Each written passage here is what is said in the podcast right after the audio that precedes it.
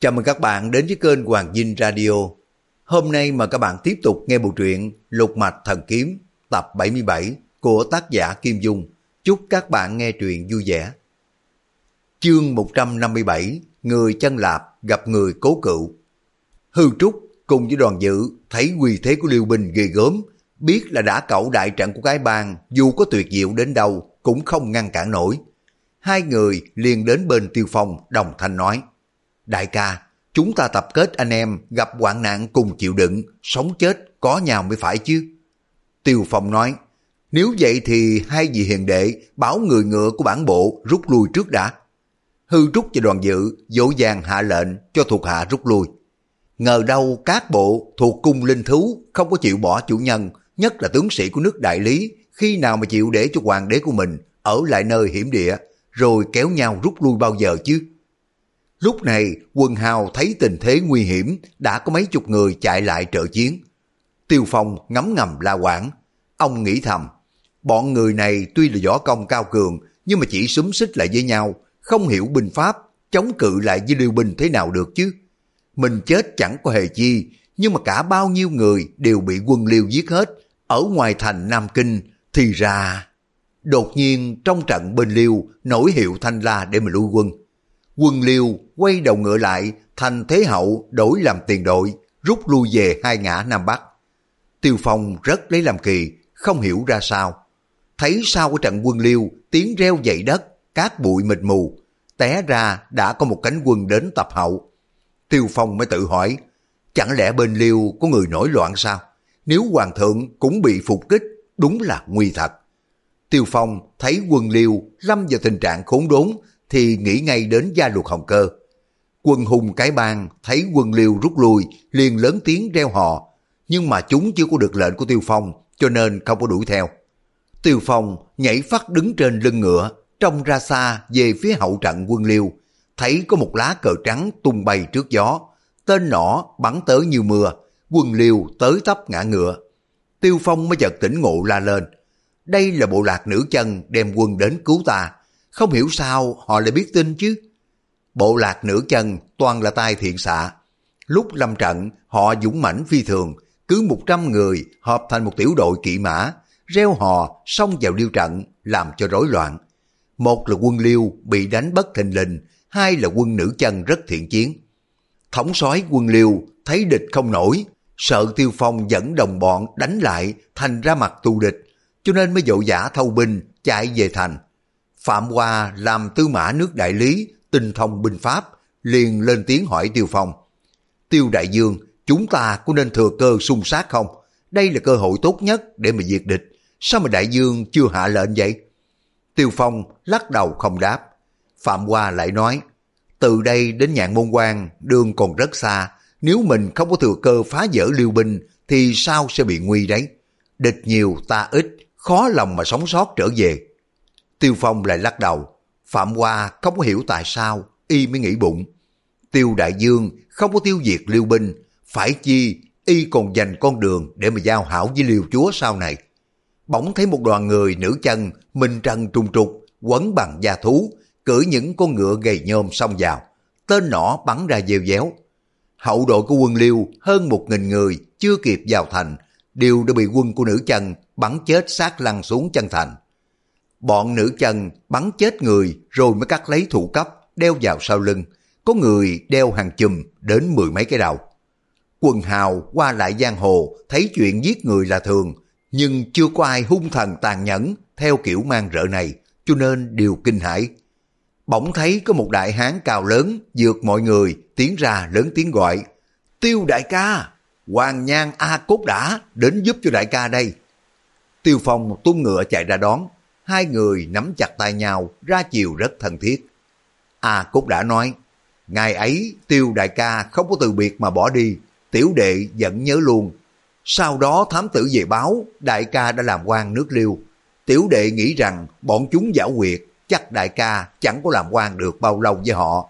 Quả nhiên, hôm trước đây có thám tử báo tin, đại ca đã bị tên liêu chúa chó đẻ đó bắt giam đại ca rồi.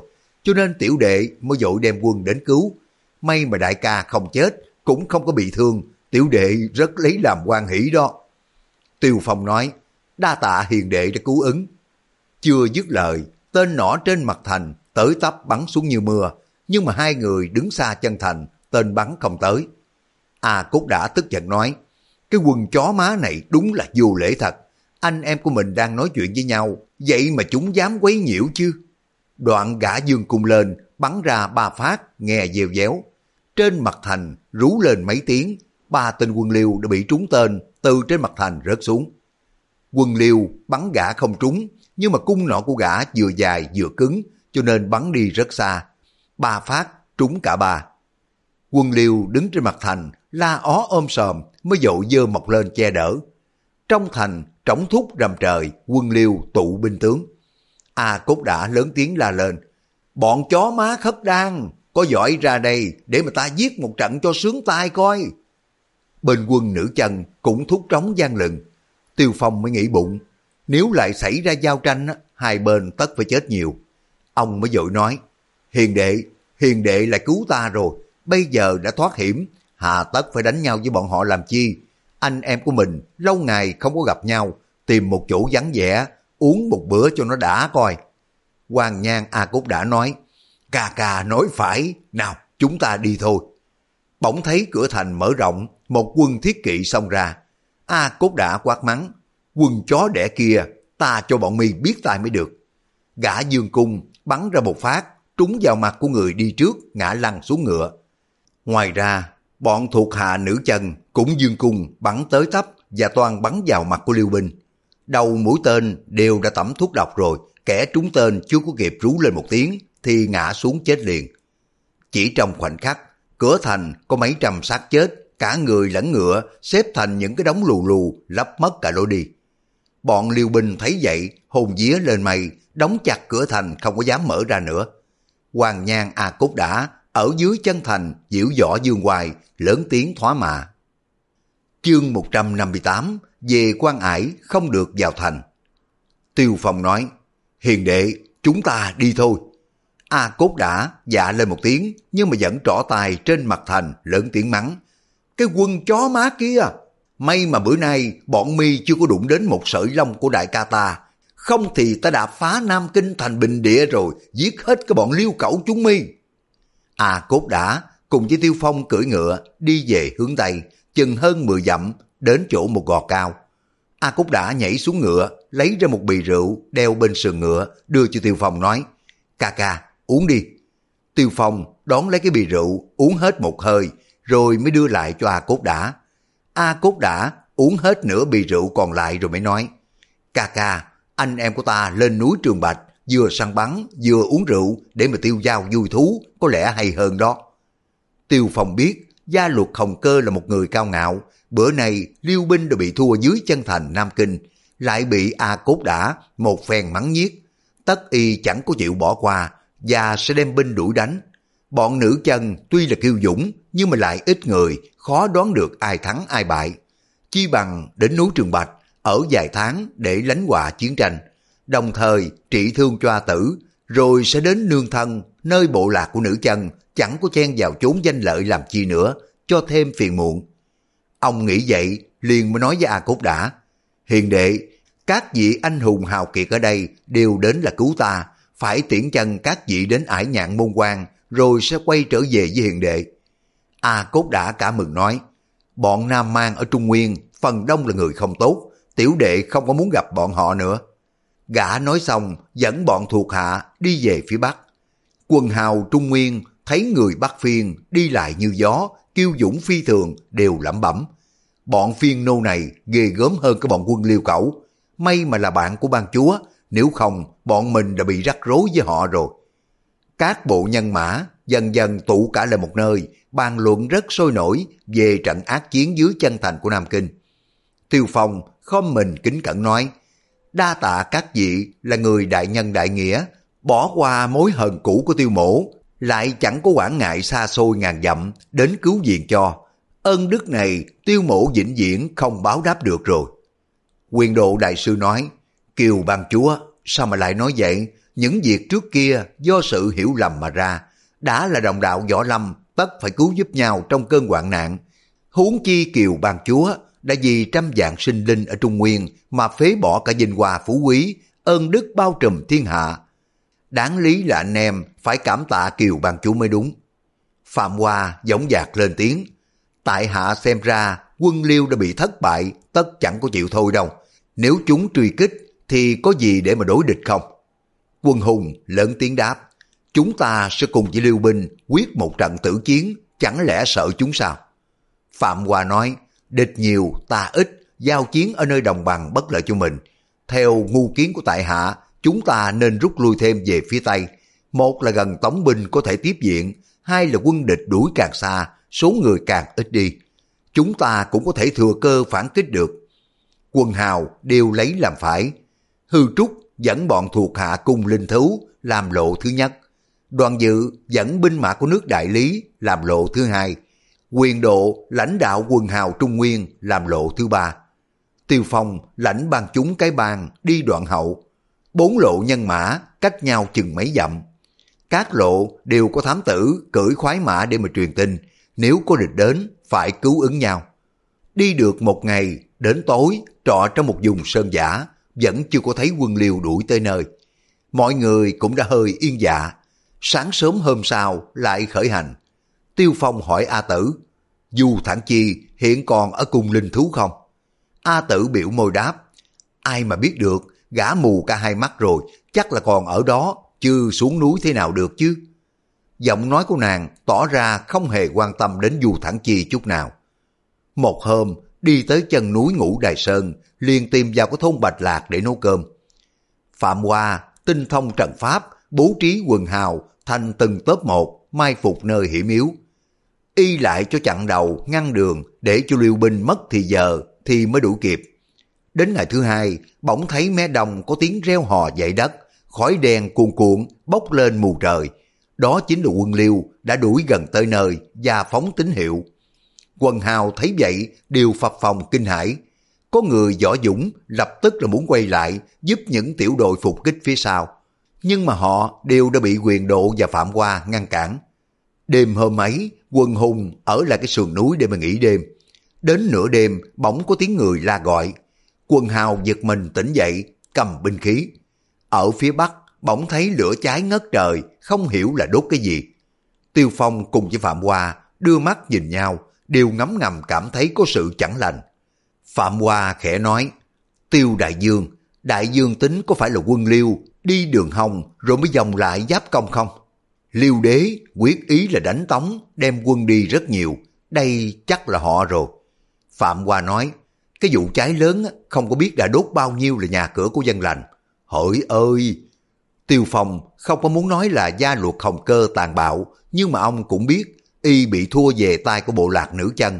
Trong lòng rất là phẫn quốc rồi, cho nên y trút giận vào đầu của ba tánh. Thấy người là giết, thấy nhà là đốt. Trận lửa cháy cho đến lúc trời sáng vẫn chưa tắt. Trưa hôm sau, thấy lửa cháy về phía nam. Giữa trời nắng, trông không có rõ, ngọn lửa chỉ thấy khói bốc lên đen nghịch cả một góc trời. Quyền độ dẫn người đi trước, thấy phía nam lửa cháy, liền dừng ngựa lại, đứng bên đường, chờ bọn tiêu phong đến để mà hỏi. Kiều ban chúa, quân liêu, ba mặt giáp công, ban chúa liệu ải nhạn môn quan này có giữ được chăng? Bần Tăng đã phái người đi trước báo tin rồi, nhưng mà vị thống soái ở đó rất là nhu nhược, e rằng chống không có nổi bọn thiết kỵ khất đan. Tiêu Phong không biết phải trả lời thế nào. Quyền độ lại nói, xem chừng người nữ chân có thể ngăn cản được. Sau này, nhà Đại Tống sẽ cùng với bộ lạc nữ chân giao hảo hợp lực, chống trả giáp công. May ra mới có thể ngăn ngừa được bọn thiết kỵ khất đan, không có đánh xuống phía nam được. Đột nhiên, ông lại hỏi, quyền độ đại sư, gia gia của tại hạ ở quý tự có mạnh khỏe không? Quyền độ sửng sốt đáp, lệnh tôn đã quy y rồi, vào thanh tu ở trong hậu vị của chùa Thiếu Lâm. Lúc bần tăng đi Nam Kinh, không có muốn đến chào lệ tôn để cho người bận lòng trần tục. Tiêu Phong nói, tại hạ muốn được gặp Gia Gia để mà hỏi người một câu. Quyền độ hắn giọng một tiếng chưa có nói gì thì Tiêu Phong lại tiếp. Tại hạ muốn hỏi gia phụ nếu liêu binh đến đánh chùa Thiếu Lâm thì người xử trí ra sao? Quyền độ đáp ngay, Bần Tăng nghĩ rằng dĩ nhiên lão cư sĩ sẽ giết địch để mà bảo vệ Phật Pháp. Tiêu Phong nói, nhưng mà gia phụ là người khất đan, chẳng lẽ vì người Hán mà giết người khất đan sao? Quyền độ trầm ngâm một chút rồi mới đáp. Bàn chúa quả là người khất đan, bỏ chỗ tối để mà theo chỗ sáng, thật là đáng kính phục. Tiêu Phong nói, đại sư là người Hán thì nghĩ người Hán sáng mà người khất đan tối. Tại hạ là người khất đan, cũng tưởng là đại liêu sáng, còn đại tống mới tối. Tổ tiên tại hạ đã bị người giống yết tàn sát, lại bị người tiên ti hà hiếp cực kỳ khốn khổ, chạy hết chỗ này đến chỗ khác. Đời nhà đại đường, người Hán võ công cực thịnh, đã giết không biết bao nhiêu là dũng sĩ, cướp bao nhiêu là phụ nữ khất đan. Bây giờ, đời tống võ công của người Hán kém rồi, cho nên lại bị người khất đan tàn sát.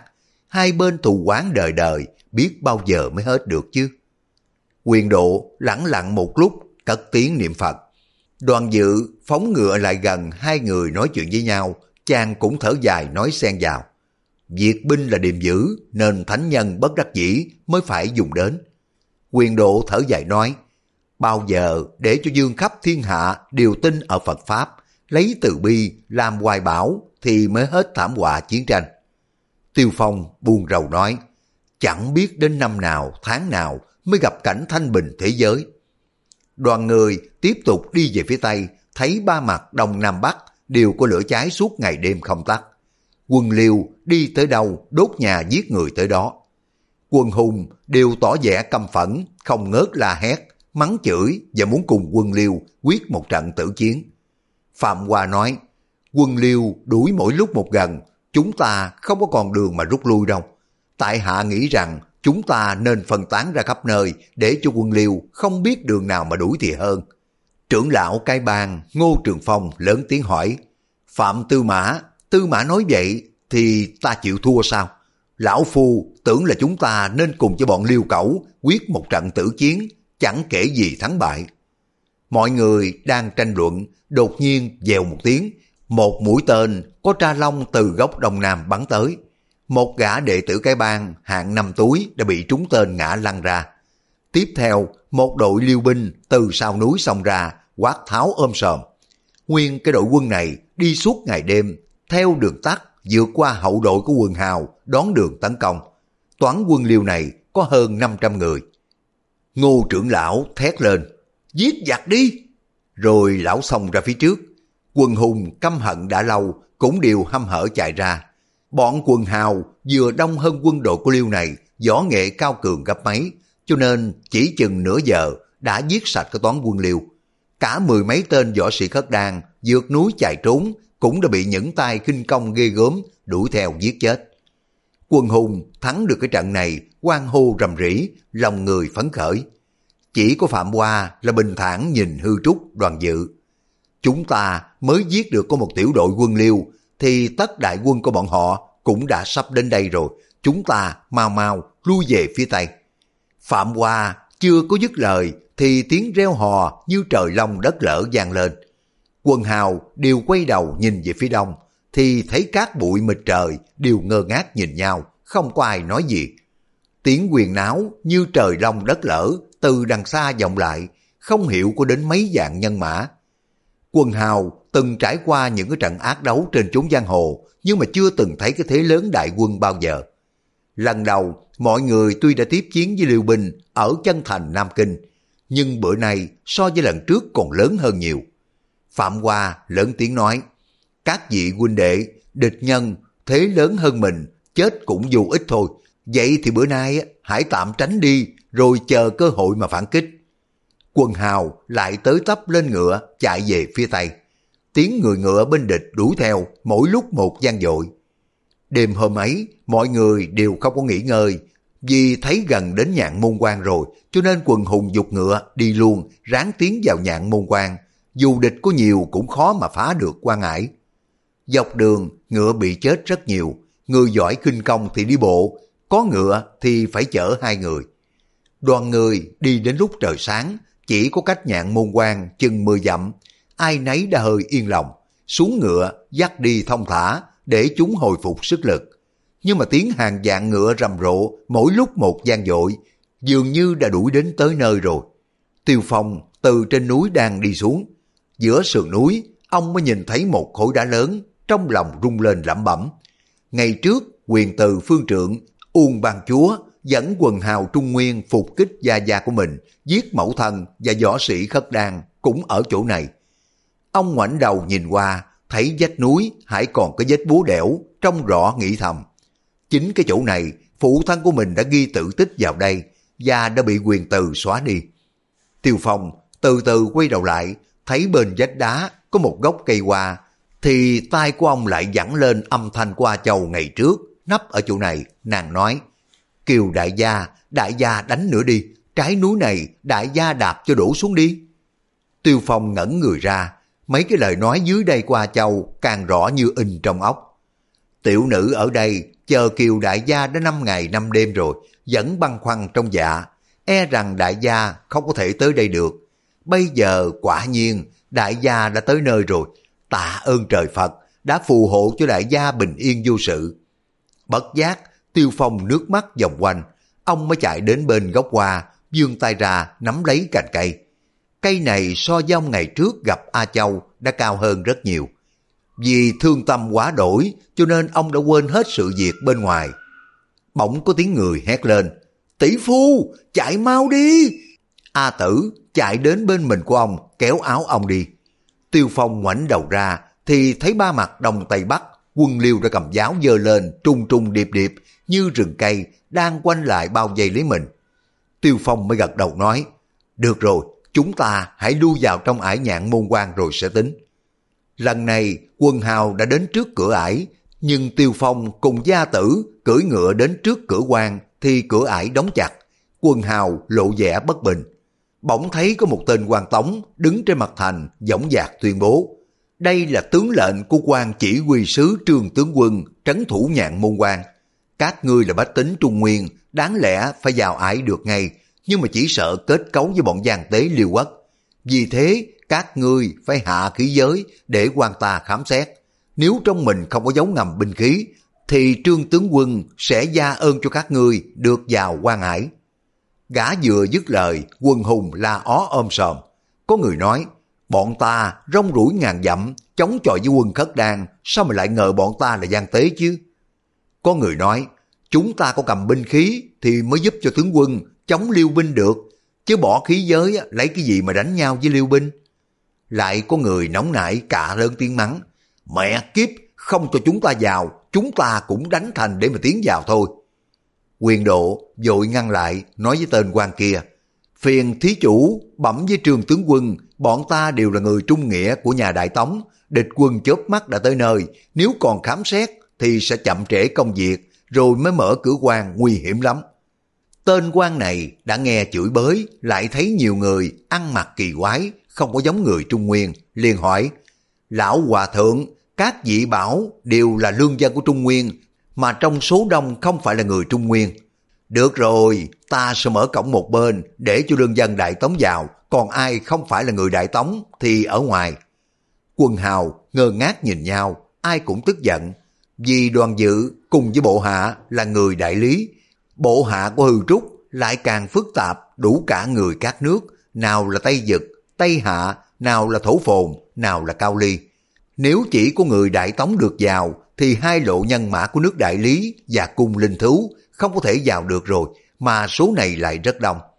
Quyền độ lại nói, xin tướng quân minh xét cho, các vị đây đều là đồng bạn với Bần Tăng, có người Đại Lý, Tây Hạ cùng hợp lực với chúng ta để mà chống cự quân liêu. Họ đã là bạn của mình rồi, thì có kể gì là người Tống hay không người Tống chứ? Nguyên lần này, đoàn dự kéo bản bộ lên phía Bắc để mà giữ tuyệt đối bí mật, không có thể tiết lộ y là một vị quốc dương đang đề phòng các đại thần của Tống Triều đem lòng gia hại. Vì thế mà quyền độ không có đề cập đến lực lượng nước đại lý.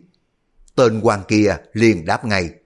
Nhạn môn quan là cửa chìa khóa mặt bắc của nhà Đại Tống. Nó quan hệ biết đến chừng nào chứ? Các vị coi kia, đại quân của nước Liêu đã kéo đến. Nếu ta mở cửa quan một cách kinh suất để cho quân Liêu tiến vào, cái họa tài trời này ai chịu trách nhiệm đây? Ngô Trường Phong không có nhẫn nại được nữa, lớn tiếng quát. Nếu người đừng có rắc rối, mở cửa ải ra ngay, có phải là bây giờ xong rồi không? Tên quan kia cũng tức giận nói, Lão ăn xin kia, trước mắt bản quan ngươi đâu có quyền nói xen vào. Hắn giơ tay lên một cái, hơn một nghìn tên cung nỏ phục sẵn trên mặt thành xuất hiện. Chúng dương cung, lắp tên nhắm vào đoàn người dưới chân thành. Tên quan thét lên, mau lui ra đi, nếu mà còn đứng đó làm càng, làm loạn lòng quân, ta quyết hạ lệnh bắn tên. Quyền độ thở dài không biết phải làm thế nào. Hai bên cửa ải là hai cái dãy núi cao ngất trời, hình như cánh nhạn. Hai chữ nhạn môn có ý nói giống chim hồng chim nhạn bay xuống phía nam. Phải từ hai cái dãy núi này xuyên vào để mà chỉ địa điểm hiểm trở về cửa ải này. Trong bọn quần hào, tuy chẳng có thiếu gì những tài kinh công cao cường, có thể trèo núi để trốn chạy, nhưng mà cũng có một số đông không có thể vượt qua được hiểm địa, tất sẽ bị quân liêu giết chết dưới chân thành. Quân liêu bị thế núi ngăn cản, cho nên hai cánh đông tay thu dần lại để mà theo mặt chính mà vào. Tiếng trống thúc quân nghe đã chói tai rồi, trừ cái tiếng trống trận, tiếng gió ngựa dồn dập, tiếng áo giáp loãng xoảng và tiếng gió thổi cờ bay. Tuyệt nhiên không có thấy tiếng người quyên náo. Như vậy đủ tỏ kỷ luật của Liêu binh rất nghiêm chỉnh. Quân Liêu chia thành từng cái đội kéo dần vào, còn cách chừng một quãng mũi tên có thể bắn tới được, quân Liêu đã dừng cả lại. Tiêu Phong dõng dạc nói, xin các vị ở đây đứng nguyên đó đi, chớ có di chuyển, để cho tại hạ có lời phân thuyết với Liêu Đế. Bọn đoàn dự, A Tử muốn khuyên can, ông đã dục ngựa tiến ra. Hai tay của ông dơ cao đến đỉnh đầu, để tỏ cho họ biết ông không có mang khí giới cung tên gì hết. Ông mới lớn tiếng hồ, Hoàng đế bệ hạ nước Đại Liêu, tiêu phong này có lời muốn nói với bệ hạ, xin mời bệ hạ ra đây. Ông giận nội lực đến tột độ để mà nói mấy câu này, thanh năm chuyển đi rất xa. Mười mấy dạng tướng sĩ của nước Liêu chẳng ai không nghe rõ và người nào cũng biến sắc. Sau một lúc, chợt thấy trong trận của quân Liêu, trống thúc gian lừng, hàng dạng người ngựa rẽ ra hai bên, tám lá cờ lớn sắc vàng tung bay trước gió do tám tên kỵ sĩ cầm tiến ra. Sau tám lá cờ, từng đội quân nào là trường mâu thủ, nào là đao thủ phủ, nào là cung tiễn thủ, chia hàng đi hai bên. Tiếp theo, mười vị đại tướng mặc áo giáp, ngoài khoác cẩm bào, rầm rộ, đưa gia luật hồng cơ tiến ra phía trước. Chương 159 Tròn đạo nghĩa, tiêu phong tử tiết Quân liêu lớn tiếng tung hồ, dạng tuế, dạng dạng tuế. Tiếng hồ chấn động cả hàng núi. Trên quan ải, quân tống thấy bên địch quá đông, phập phòng lo sợ. Gia luật hồng cơ, tay phải giơ cao cây đao lên. Quân liều lập tức im lặng, yên lặng như tờ. Gia luật hồng cơ hạ thấp bảo đao xuống, tẩm tỉm cười nói. Tiêu đại dương, tiêu hiền đệ, hiền đệ đã bảo dẫn quân liêu vào quan ải, mà sao cửa quan vẫn đóng chặt không có thấy mở ra. Liêu đế vừa nói câu này, trên mặt thành đã có người phiên dịch ra tiếng Hán cho chỉ quy sứ trường tướng quân nghe. Quân Tống lập tức là ó ôm sòm, chỉ vào mặt của Tiêu Phong, dậm chân dùng tay, lên tiếng thoá mạ. Tiêu Phong biết gia luật hồng cơ nói câu này dùng kế phản gián, y muốn quân Tống không có mở cửa ải để mình chạy vào. Ông mới liền nhảy xuống ngựa, tiến lên mấy bước nói, Tâu bệ hạ, thần Tiêu Phong đã chịu ơn dày lại nhọc lòng của bệ hạ, ngự giá đến đây, tội đáng mù thác. Tiêu Phong vừa nói mấy câu, đột nhiên hai bên, bóng người xẹt tới nhanh như chớp, tiến đến trước mặt của gia luật hồng cơ. Hai người này chính là Hư Trúc và Đoàn Dự. Hai người này thấy tình thế nguy ngập, biết là chỉ có cách bắt sống liều đế để uy hiếp thì mới có thể giữ cho bao nhiêu người được an toàn. Hai người ra hiệu cho nhau rồi nhảy sổ hai bên của gia luật Hồng Cơ. Gia luật Hồng Cơ xuất trận hậu diện cùng với Tiêu Phong, y đã bố trí phòng vệ như ngày ra trận bắt cha con sở dương. Một tiếng quát vang lên, 300 tên quân cầm mọc, đưa mọc lên như là một bức tường thành, chắn đài trước mặt của gia luật Hồng Cơ. Đội cầm trường mau, đội đao phủ đứng dậy khích trước cái đội cầm mọc. Nhưng mà hư trúc đã được chân truyền của Thiên Sơn Đồng Mổ, cùng với Lý Thu Thủy lại học được bao nhiêu là bí ảo trong thạch thất cùng linh thú. Võ công quy xuất quỷ nhập thần, muốn sao nên vậy. còn đoàn dự đã được cưu ma trí, đem hết sở học cùng với nội lực truyền cho chàng. Ngoài ra, chàng có phép lăng bà di bộ, diệu quán cổ kim, quân liêu ngăn cản thế nào được. Chàng né đông, lướt tay, lách qua những khe gươm đao, chỉ cách nhau không đầy một thước mà lọt vào được. Bọn quân liêu dùng binh khí đâm tới, chẳng những không có khiến cho chàng bị thương, mà chúng đứng sát nhau quá, thành ra binh khí đâm vào người của mình. Hư Trúc đưa hai tay ra, nắm lấy trước ngực hay là sau lưng của quân liêu, ném vào trong trận. Y vừa liện người, vừa tiến vào gần gia luật hồng cơ. Hai tên đại tướng tung ngựa xông ra, đồng thời giơ thương lên, đâm vào bụng Hư Trúc. Hư Trúc nhảy giọt lên, hai chân đặt vào hai cây thương của hai tướng liêu. Hai tướng quát lên một tiếng, rung động chui thương, toan làm cho Hư Trúc té xuống. Hư Trúc nhân lúc hai cây thương rung động, phi thân nhảy giọt lên không, rồi hạ xuống đỉnh đầu của gia luật hồng cơ. Thân pháp của hai người như cá lội nước, một như là chim ưng xà xuống đến bên gia luật hồng cơ. Gia luật hồng cơ giật mình phóng đào lên không để mà chém chân hư trúc. Hư trúc nhòi người thò tay ra, nắm lấy sóng đào, rồi mới thừa thế chụp lấy cổ tay mặt của gia luật hồng cơ.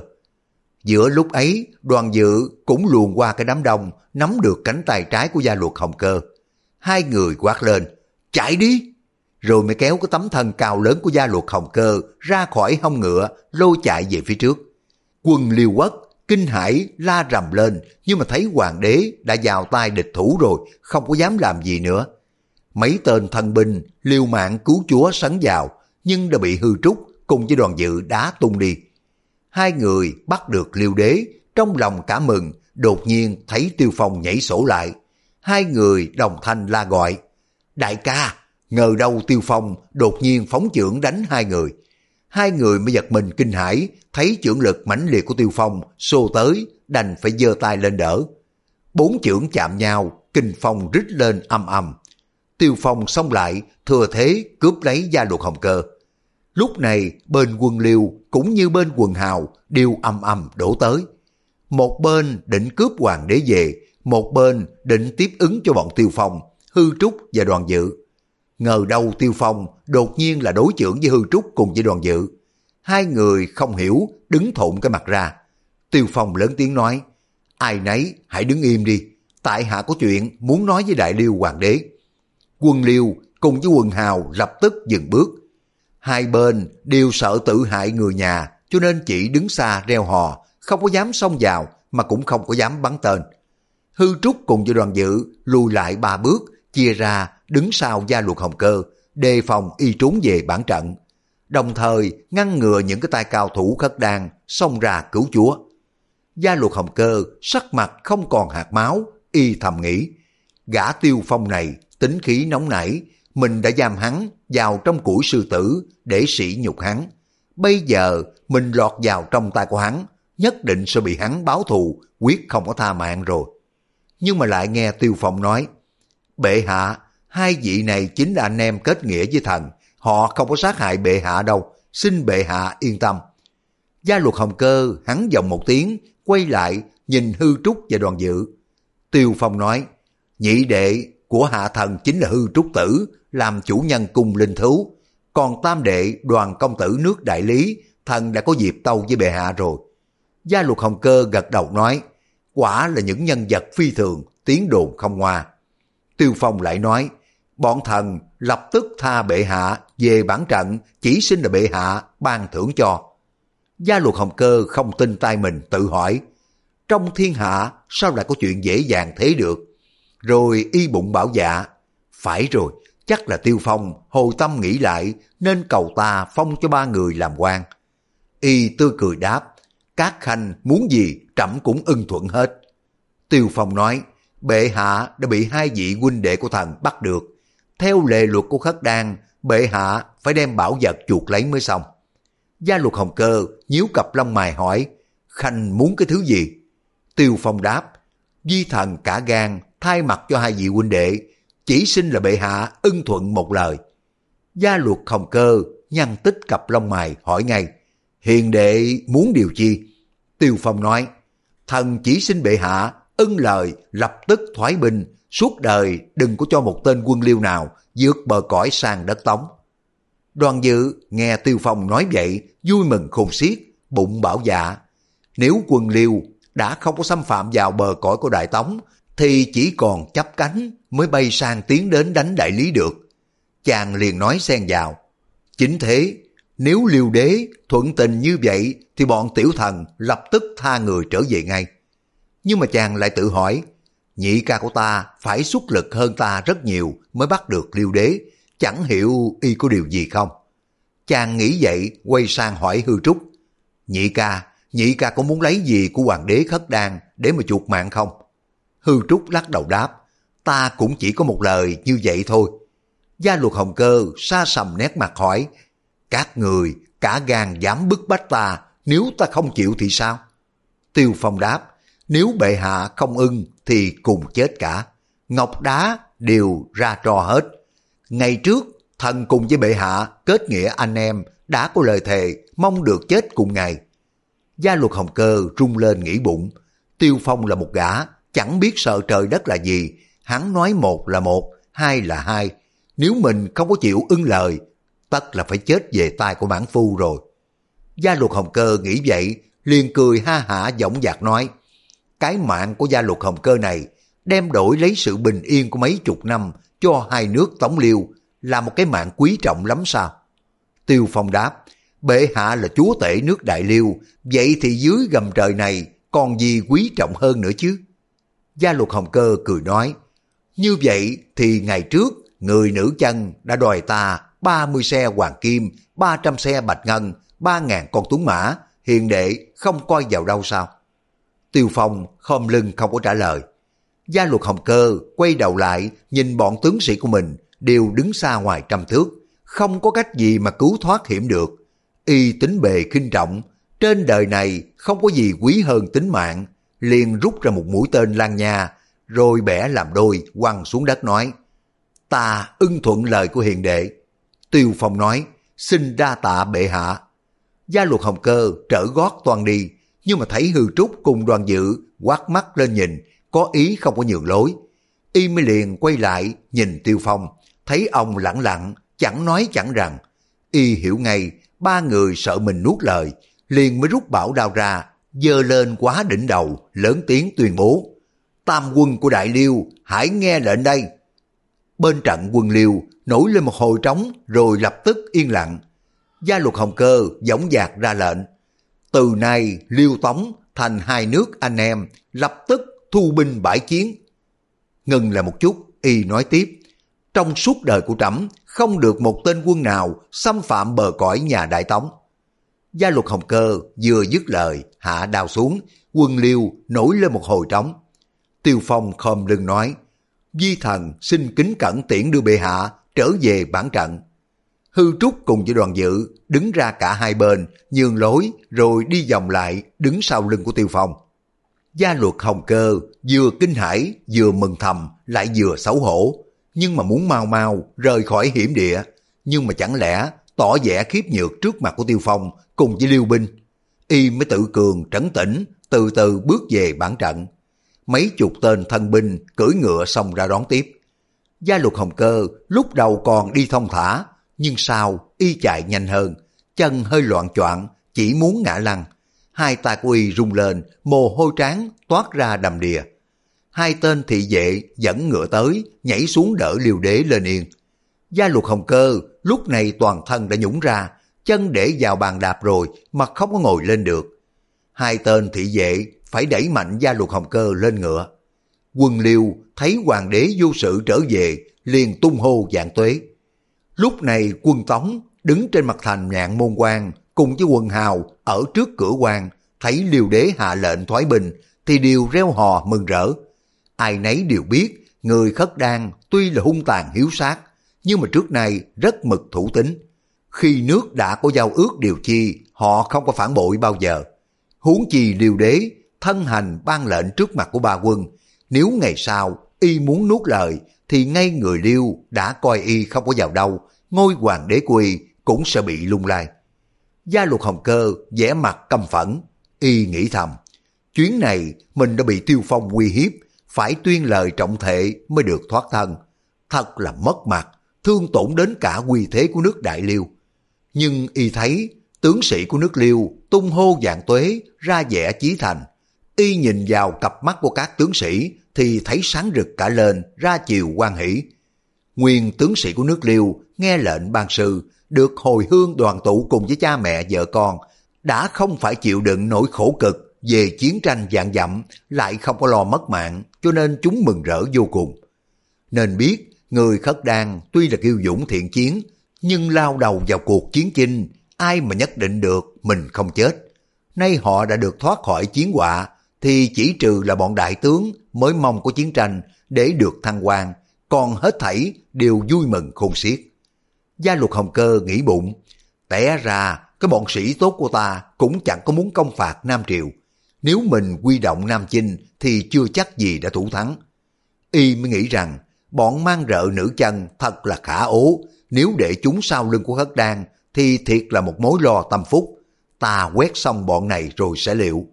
Gia luật hồng cơ dơ bảo đao lên tuyên bố nói Bắt diện đại dương Khanh hãy truyền cho ba quân hậu đội biến thành tiền đội ban sư kéo về Nam Kinh. Trong quân nổi hiệu trống cùng với hiệu tù già, truyền ngự chỉ xuống, tiếng hoàng hồ gian dội một góc trời hồi lâu. Gia luật hồng cơ quay đầu lại nhìn thấy Tiêu Phong vẫn đứng ngay người như một tượng gỗ. Y cười lạc lớn tiếng nói, Tiêu Đại Dương, Đại Dương đã lập được công lớn cho nhà Đại Tống, chắc là quyền cao lộc hậu đến nơi rồi. Tiêu Phong lớn tiếng đáp, Tâu bệ hạ, thần Tiêu Phong là người khất đan, nay lại uy hiếp bệ hạ thành kẻ đại tội với tổ quốc. Thần có mặt mũi nào ở lại trên thế gian nữa. Ông nói xong, lượm hai khúc mũi tên lên, giận nội công, rồi hai cánh tay đâm mạnh vào trái tim. Gia luật hồng cơ la lên một tiếng, ôi trời! Rồi mới phóng ngựa chạy đến, nhưng mà vừa đi được mấy bước, liền buông cương dừng lại. Hư Trúc cùng với đoàn dự hồn lạc phách siêu, đồng thanh la lên. Đại ca! Đại ca! Nhưng mà thấy hai đoàn tên đã cắm vào trái tim. Tiêu Phong, hai con mắt nhắm nghiền và đã tắt hơi. Hư Trúc dội xé áo trước ngực của Tiêu Phong ra, cấp cứu, nhưng mà tên đã cắm vào trái tim rồi. Biết là không có thể giảng hồi được nữa. Y thấy trước ngực của Tiêu Phong có hình con chó sói xanh lè, há miệng ra, nhe nanh coi rất khủng khiếp. Hư Trúc cùng với đoàn dự nằm phục xuống đất, khóc rống lên. Bọn chúng cái bàn cũng chạy lại, bái phục xuống đất. Ngô trưởng lão đấm ngực la lên. Kiều ban chúa, ban chúa tuy là người khất đan mà có khí độ anh hùng gấp ngàn lần của bọn người Hán vô dụng chúng tôi. Quân hào Trung Nguyên cũng vậy, dây quanh cả lại, thì thầm hỏi nhau. Kiều ban chúa, quả là người khất đan sao? Vậy mà ông lại giúp nhà Đại Tống Thế thì trong chủng tộc khất đan cũng có bậc đại anh hùng hào kiệt. Có người nói, ông từ nhỏ được người Hán nuôi dưỡng cho nên khi lớn khôn đã học được đại nhân đại nghĩa của người Hán đó. Có người hỏi, này hai nước là bãi binh giao hảo, sao mà y còn tự dẫn chứ? Có người đáp lại, anh thì biết cốc gì, tuy y có công với nhà Đại Tống, nhưng đã thành một tên phản quốc, giúp địch, cho nên y sợ tội mà tự sát thôi. Có người bác ngay, Kiều Ban Chúa là một bậc đại anh hùng, người còn biết sợ ai chứ, sao mà ngốc thế? Gia luật hồng cơ thấy Tiêu Phong tự dẫn, không có khỏi băn khoăn trong dạ, y lẩm bẩm. Tiêu Phong đối với nước đại liêu ta vừa có công lại vừa có tội, y năn nỉ khuyên ta đừng khởi binh đánh Tống, nhưng mà xét cho cùng, y vì người Tống hay là người khất đan? Dù sao, ta thấy ở con người của y đã kết nghĩa anh em với ta, Thủy chung giữ một lòng trung. Tuy y đã tự dẫn trước ải nhạn môn quan, tỏ ra không có tham mùi phú quý công danh của Nam Triều, là nghĩa làm sao chứ? Gia luật hồng cơ ngẫm nghĩ một hồi lâu lắc đầu, nở một nụ cười chua chát, buông một tiếng thở dài, đoạn y bắt ngựa, quay đầu trở về trận liêu. Trên dòm trời, tiếng chim liếu lo gọi nhau, một đàn hồng nhạn đã vượt qua bức tường thành ải nhạn môn quan, rồi bay đi mãi. Quần liêu đi mỗi lúc một xa, tiếng gió ngựa dần dần đã biến thành những tiếng sấm rền, khe khẽ ở phía sau núi. Chương 160 Bái hương hồn hào kiệt chia tay. Bọn hư trúc đoàn dự đứng bên thi thể của Tiêu Phong, người thì khóc rống lên, kẻ thì ngậm ngùi xa lệ. Bỗng có thanh nằm một thiếu nữ hét lớn. Tránh ra! Các người đã hại chết tỷ phu của ta rồi, lại còn ngồi đây mà giả vờ khóc lóc sao? Nàng vừa nói, vừa giơ tay ra đẩy mọi người. Nàng chính là A Tử. Bọn hư trúc thấy A Tử đẩy mình đều tránh sang hai bên để mà nhường lối đi. A Tử đăm đăm nhìn thi thể của Tiêu Phong hồi lâu rồi mới nói Tỷ phu, bọn người này đều là hạng hung tàn, tỷ phu đừng có thèm nhìn đến họ nữa, chỉ có một mình A Tử mới thiệt là người hết lòng hết dạ với tỷ phu thôi. Nàng nói xong, cúi xuống, ôm thi thể của Tiêu Phong lên. Người Tiêu Phong cao lớn, A Tử chỉ ôm được có nửa người lên, còn hai chân của ông vẫn chấm đất. A Tử lại nói, tiểu muội biết, bây giờ tỷ phu ngoan ngoãn lắm rồi, tiểu muội ôm tỷ phu lên mà tỷ phu để yên, không có đẩy ra, có thế mới phải chứ. Hư Trúc cùng với đoàn dự đưa mắt nhìn nhau nghĩ thầm, vì nàng thương tâm quá độ, thần trí đã thất thường mất rồi. Đoàn dự dịu dàng nói, tử muội tiêu đại ca một lòng, khẳng khái tròn đạo nghĩa, người đã chết không có thể sống lại được đâu. Tử muội A tử đẩy chàng ra quát lớn, người đừng có ăn cướp tỷ phu của ta nữa, y là người của ta rồi, không có ai được đụng đến đâu. Đoàn dự quay đầu lại, đưa mắt cho Mộc Quyển Thanh. Mộc Quyển Thanh hiểu ý, chạy đến bên cạnh A Tử khẽ nói, Hiền mũi, tiêu đại ca đã chết rồi, chúng ta phải tính toán việc an táng cho y chứ. Đột nhiên A Tử thét lên một tiếng lanh lảnh, Mộc Quyển Thanh sợ quá, lùi lại hai bước. A Tử lại nói, cút đi, cút hết đi, bọn đàn ông chẳng có ra gì, bọn đàn bà cũng tệ lắm. Ngươi dùng thuốc độc để mà làm chết tỷ phu của ta, ngươi đổ rượu cho y uống, rồi y không có nhúc nhích được nữa, ngươi mà còn tiến lại gần một bước, ta đâm chết người đó. Mộc Quyển Thành trao mài nhìn đoàn dự lắc đầu. Bất thình lình trong dãy núi mé tả có tiếng người gọi rất gấp. A tử! A tử! Tại hạ đã nghe rõ thanh âm của cô nương rồi. Cô nương ở đâu vậy? Cô nương! Thanh âm này cực kỳ thê thảm. Nhiều người nhận ra gã chính là ban chúa cái bang, gã lấy tên Dương Tinh Thiên, nhưng mà chính là Du thản Chi. Mọi người quay đầu nhìn về phía phát ram thành thì thấy Du thản Chi hai tay cầm hai cây gậy trúc. Cây gậy tay trái để dò đường, cây gậy tay phải đặt lên vai của một gã hán tử trung niên từ góc núi quanh ra. Bọn hư trúc đều lấy làm kinh ngạc. Lúc nhìn đến gã hán tử trung niên thì chính là ô lão đại mà hư trúc đã lưu lại để mà giữ cung linh thú. Ô lão đại cũng là hình dung tiều tụy, áo quần lam lũ, hắn lộ vẻ buồn rầu thê thảm. Hư Trúc biết ngay hắn đã bị Du Thẳng Chi bức bách phải dẫn đường đi tìm A Tử. Dọc đường chắc chắn đã bị gã làm cho khổ cực rồi. A Tử tức giận quát hỏi, Ngươi đến đây làm chi? Ta không có muốn nhìn mặt ngươi nữa, ta không có muốn nhìn nữa. Du Thẳng Chi lộ vẻ vui mừng reo lên. Quả nhiên là cô nương rồi, tại hạ đã nghe thấy thanh năm là tìm được đến nơi rồi, cây gậy bên phải của gã đè mạnh xuống vai của ô lão đại. Ô lão đại không có tự chủ được phải chạy lòng lên. Hai người nghĩ rằng Du Thản Chi đã lấy cặp mắt của mình để mà chữa cho A Tử, thì quyết nhiên gã có mối quan hệ sâu xa với nàng. May ra có thể khuyên giải cho nàng tỉnh táo lại. Hư Trúc cùng với đoàn dự nghĩ vậy, tránh xa một chút để khỏi làm phiền đến câu chuyện giữa hai người. Du Thản Chi nói, A Tử cô nương, cô nương vẫn vui vẻ chứ. Có kẻ nào dám kinh mạng với cô nương không? vẻ mặt của gã lộ ra một nét vui mừng, tha thiết nói gia tử. A tử hững hờ sẵn giọng.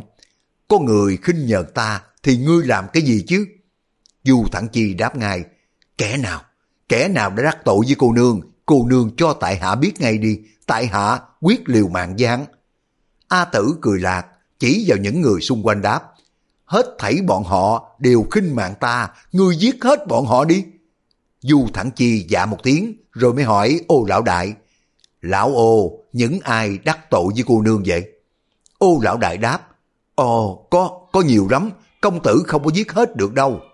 Du Thẳng Chi nói, không giết hết được thì cũng phải giết. Ai bảo chúng dám dù lễ gia tử cô nương của ta?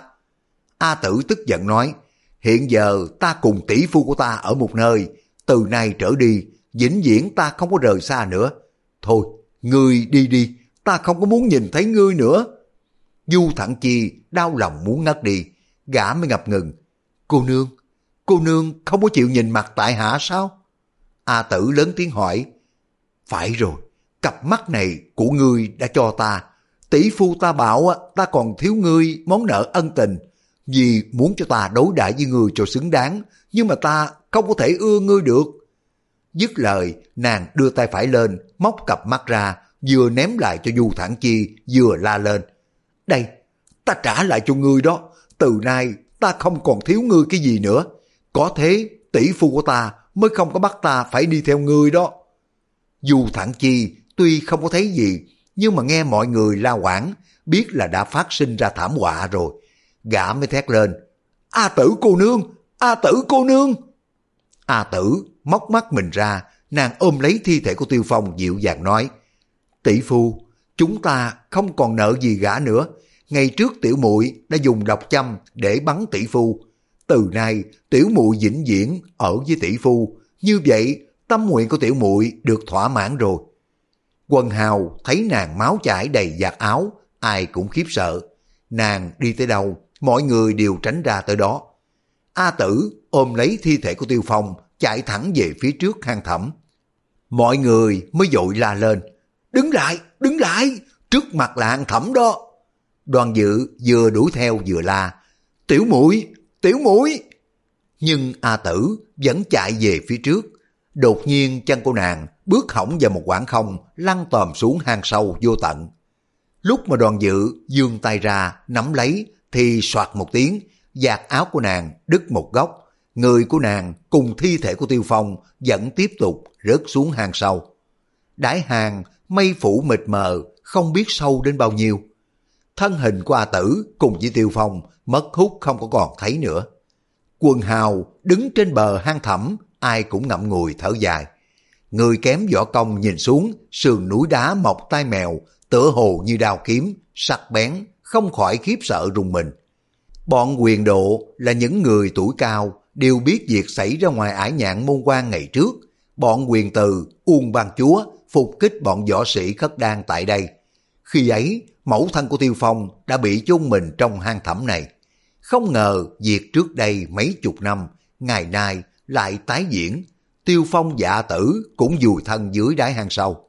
Bỗng nghe trên quan ải trống thúc liên hồi, tên quan quân lớn tiếng tuyên bố. Ta, dân tướng lệnh của chỉ huy sứ trường tướng quân, trấn thủ nhạn môn quan, loan báo cho tất cả mọi người biết. Các người đã không phải là quân gian tế nước liêu, vậy chuẩn được vào quan ải, nhưng phải biết an phận giữ mình, không có được làm quyên náo. Đó là một điều cần thiết, các ngươi phải nhớ kỹ. Quần hào dưới chân thành lớn tiếng thoá mạ. Chúng ta thà chết, không có thèm vào cửa quan do cái bọn chó má các ngươi canh giữ đâu. Nếu chúng ta không có bị bọn chó má các ngươi ngăn trở thì đâu có đến nỗi tiêu đại hiệp phải bỏ mạng chứ. Mọi người vừa chỉ tay lên mặt thành vừa dậm chân la hét thoá mạ. Bọn hư trúc đoàn dự quỳ xuống trước cửa hàng, lại mấy lại rồi mới vượt núi mà đi. Viên chỉ quy sứ, trấn thủ nhạn môn quan, viết biểu cho quân chạy ngựa, đưa về thành Biện Kinh. Trong biểu chương, hắn nói đã dẫn quân bản bộ cùng với mười mấy vạn quân liêu quyết chiến mấy ngày. May mà nhờ Hồng Phúc Thánh Hoàng và các tướng sĩ tận tâm, giết chết được đại tướng của nước liêu là Nam Diện Đại Dương Tiêu Phong, Liêu chúa là gia luật hồng cơ, bại trận phải rút quân về. Tổng đế tiếp được cái biểu chương cả mừng, truyền chỉ ra quan ải, khao thưởng cho ba quân. Từ chỉ huy sứ trở xuống đều được thăng hoàng tiến tước. Trong triều, quần thần ca tụng công đức, thiết yến để ăn mừng.